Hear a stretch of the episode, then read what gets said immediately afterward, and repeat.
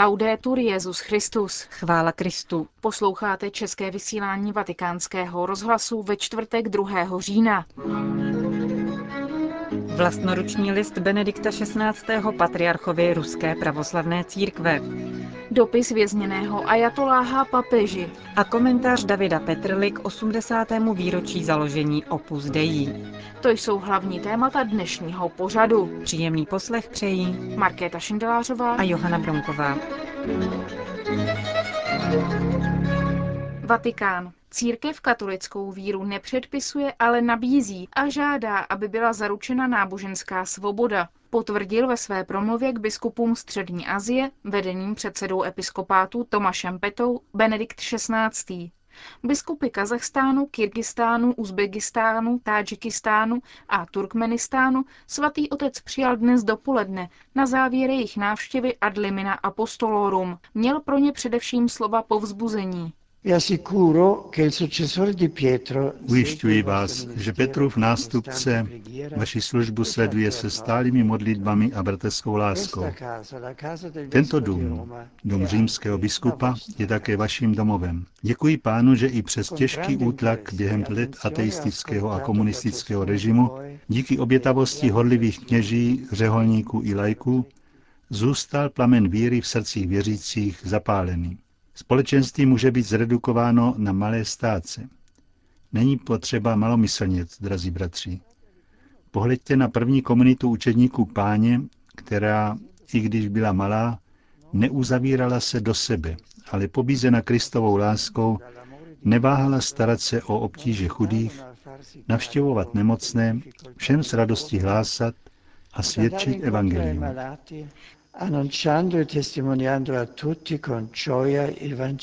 Svatý otec ocenil také práci kněží, řeholníků, řeholnic a laiků, kteří na vinici Páně se středoasijskými biskupy spolupracují. Připomněl, že církev je vedena Duchem Svatým.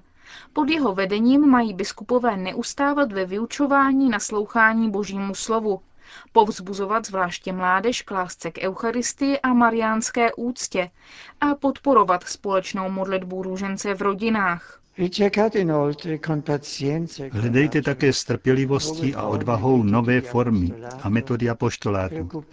Starejte se o to, aby byly zaktualizovány tak, aby odpovídali jazyku a kultuře věřících vám svěřených.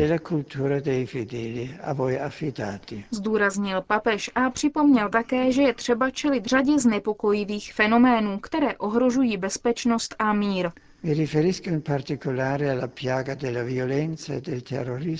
Zvláště mám na mysli násilí a terorismus, rozšíření extremismu a fundamentalismu. Samozřejmě je třeba těmto pohromám čelit legislativními opatřeními. Avšak nikdy síla zákona nesmí se změnit v ničemnost, svobodné praktikování náboženství nesmí být omezováno, poněvadž svobodné vyznávání vlastní víry je jedno ze základních a všeobecně uznávaných lidských práv. Vatikán, Moskva. Vlastnoruční list Benedikta šestnáctého předal dnes moskevskému patriarchovi kardinál Kresencio S P Chovám hlubokou lásku ke všem pravoslavným bratřím a zvláště jsem jim nablízku po nedávných událostech, kdy ozbrojený konflikt způsobil značné utrpení mně tolik drahým národům, napsal v listu Alexeji druhému z dvacátého druhého září svatý otec. Ujišťuje v něm o svých každodenních modlitbách za mír. Prosím Pána, aby vaše apely na vyřešení všech nepřátelství k dobru národů mohly být uskutečněny, dodává papež a v závěru svého vlastnoručního listu patriarchovi Ruské pravoslavné církve zdůrazňuje, že konflikty a bolesti dnešní doby naléhavě vybízejí k uspíšení cesty k plné jednotě všech kristových učedníků. Už dva roky sedí v neblaze proslulém žaláři Evin ajatolláh Seyed Boroujerdi je bit a mučen. Tímto úděsným vězením prošli a často se už nevrátili mnozí akademici, novináři, iránští disidenti velikosti Akbar Ganji, Hassan Yusefi Eshkevari, Hossein Ghazian, Abbas Abdi, Alireza Labari, Siamak Porzant, Taghi Rahmani, Hoda Saber a Alireza Armadi. Ajatollah Seyed Hossein Kazejmini Boroujerdi, hlavní osten teologickém boku teokratického režimu komejnistických mulahů, je nucen mluvit ke světu prostřednictvím tajných podzemních listů, autentických samizdatů podzemní činnosti, jak tomu bylo v době reálného socialismu u nás. V jednom apelu, který byl ilegálně propašován z vězení a rozšířen jeho reprezentantem v Evropě, se Boroujerdi obrátil přímo na papeže Benedikta šestnáctého., ale také na hlavního rabína Izraele a velkého muftiho univerzity Al-Azharu i na saudské ulemy z Dar al-Fatwa a žádá o jejich zásah ve prospěch vězňů svědomí, kteří jsou v poutech iránských žalářích. Nejprve líčí těžké poměry, v jakých disidenti živoří v žalářích Islámské republiky, a pak se obrací na pontifika se žádostí, aby se stravoval v obraně božské věrohodnosti a duchovní posvátnosti, a to konkrétním zásahem u iránských vládních představitelů, a aby od nich požadoval respektování základních lidských práv a náboženské svobody. Boroujerdi také varuje egyptské a saudské mufty a ulemy, často mlčky souhlasící s kulturou mučednictví, a zdůrazňuje, jak politický islám postupně smazává slovo Allaha a jeho proroka Mohameda. Od rabínů naopak tento iránský ajatolláh žádá, aby dali světu ve jménu téhož Boha, jehož uctíváme, slyšet křík, zoufalý křík muslimů, kteří jsou v Iránu v poutech. Iránský ajatolláh byl zatčen osmého října dva tisíce šest spolu se skupinou svých stoupenců. Jeho vinou je tvrzení, že pravý islám nemá žádné politické ozdoby. Byl obviněn z protiústavní činnosti a hereze a podle Amnesty International byl během těchto dvou let krutě mučen navzdory těžkým zdravotním podmínkám. Jako jeho otec Muhammad Ali Kazejmein Boroujerdi, také ajatolláh Seyed Boroujerdi se staví proti politickému islámu a hlásá tradiční kult, který nerad vidí přítomnost mulahů a ajatolláhů ve vládě a v státních institucích. Také Boroujerdi jako jeho otec se těší velké přízní v obyvatelstvu. Před jeho zatčením tisíce lidí zaplňovalo stadiony, aby naslouchali jeho řečem. Ajatolláh věří, že dosud nepřišel na zem dvanáctý iman jako mesiáš, a proto politika a náboženství, že musí zůstat oddělené a že moc patří lidu. Pouze imán má moc soudit, opakuje Boroujerdi. Je to hlavní urážka náboženské diktatury a zvyků zavedených Chomejním. Mnozí ho považují za historickou úchylku šiitismu. Boroujerdiho potíže začaly, když mával mečem uprostřed obrovského zástupu věřících na znamení protestu proti nespravedlnosti kléru. Jeho mešita, jež přitahovala značnou část iránského obyvatelstva, byla mulahy zabavena. Jeho otec spolu s ajatollahem Sistanim byl uctívanou postavou předrevolučního šiitismu. Jeho stoupenci ho tajně pohřbili v Masjid Nour, ale i jeho hrob byl znesvěcen revolučními gardami. Iránský režim není jinačí než režim Osama bin Ladena a Mullaha Omara, říká Boroujerdi, který už prodělal loutkový proces před soudem za Faranieh v Teheránu. Byl odsouzen k smrti pro bludařství, i když trpí Parkinsonovou nemocí, dokázal se sám hájit. Plody Boroujerdiho poselství představují naději. Tato vize islámu už přinesla v Iráku pluralistickou ústavu, která nebere na potaz imanát. Hassan Šariat Madari, syn velkého ajatollaha Kazem Šariat Madariho, řekl, že tisíc čtyři sta let dějin šíitismu vždy potíralo oběti politiky a náboženství. O čem se nemluví?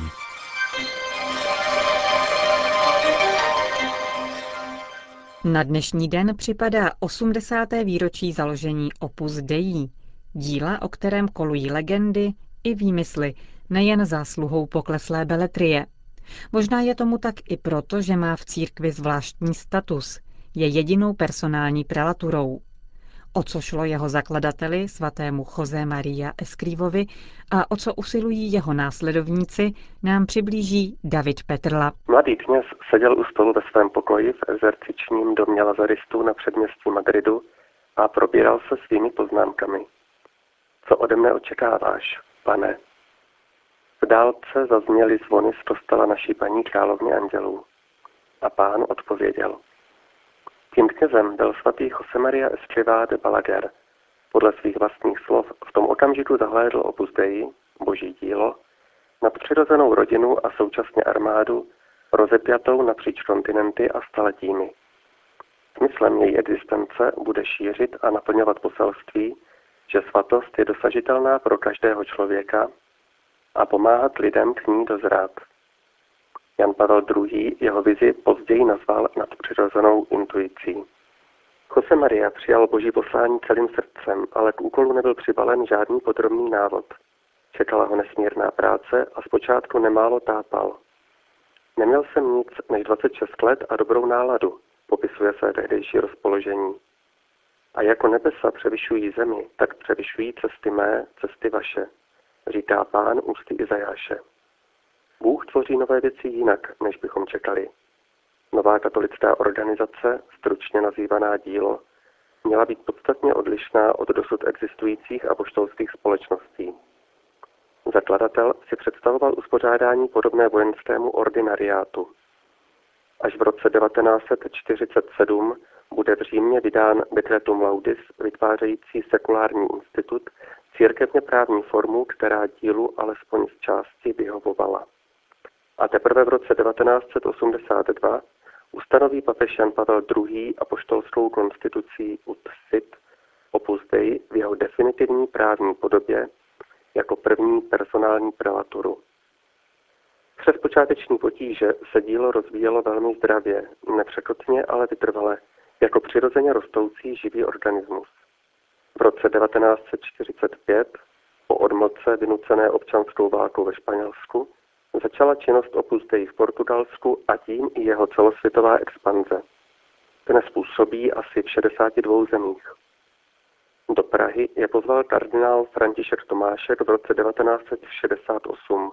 Kvůli sovětským tankům a normalizaci tam však zapustilo kořeny až v roce devatenáct set devadesát jedna. Zatím poslední položkou na seznamu zemí, kde dílo působí, je od loňského roku Rusko. Podle zmínek na webu w w w tečka opus dei tečka c z by je mělo následovat Rumunsko a Bulharsko. Opus Dei má dnes asi osmdesát šest tisíc členů. Podstatou duchovní cesty následovníků svatého Josemarii je kontemplace uprostřed světa a posvěcování všední práce. Běžné skutečnosti každodenního života, mytí nádobí a vyměňování planet stejně jako vědecký výzkum se mají stát cestou k Bohu. Členové Opus Dei se snaží žít jednotu života s prostotou dětí a vzděláním teologů, abychom opět citovali Escrivu. Základním životním postojem se stává boží synovství a všechno je nahlíženo jeho optikou. Veškerá aktivita se proměňuje v komunikaci s Bohem tak, aby se rozdíl mezi prací a modlitbou téměř setřel. To vše při udržování správné hierarchie hodnot. Nesmí se zapomínat na to, že první místo má modlitba, druhé oběť a teprve třetí aktivita. Opus Dei bývá někdy podezříváno v tajnou stářství. I když je pravda, že se nestaví cílevědomě do středu pozornosti, má podle svatého Josemarii jen jedno skutečné tajemství – modlitbu. Boží záměry jsou mnohem velkorysejší, než si kdokoliv z lidí dokáže představit. V nebi je mnoho příbytků a Kristus do něj vede duše po mnohých cestách, a to i po cestě Opus Dei. Cestě obyčejné práce, vykonávané s nadpřirozeným úmyslem, která má moc proměnit svět zevnitř. Také v tom nacházíme krásu katolické víry. To byl komentář Davida Petrly. A s ním také končíme české vysílání Vatikánského rozhlasu. Chvála Kristu. Laudetur Jesus Christus.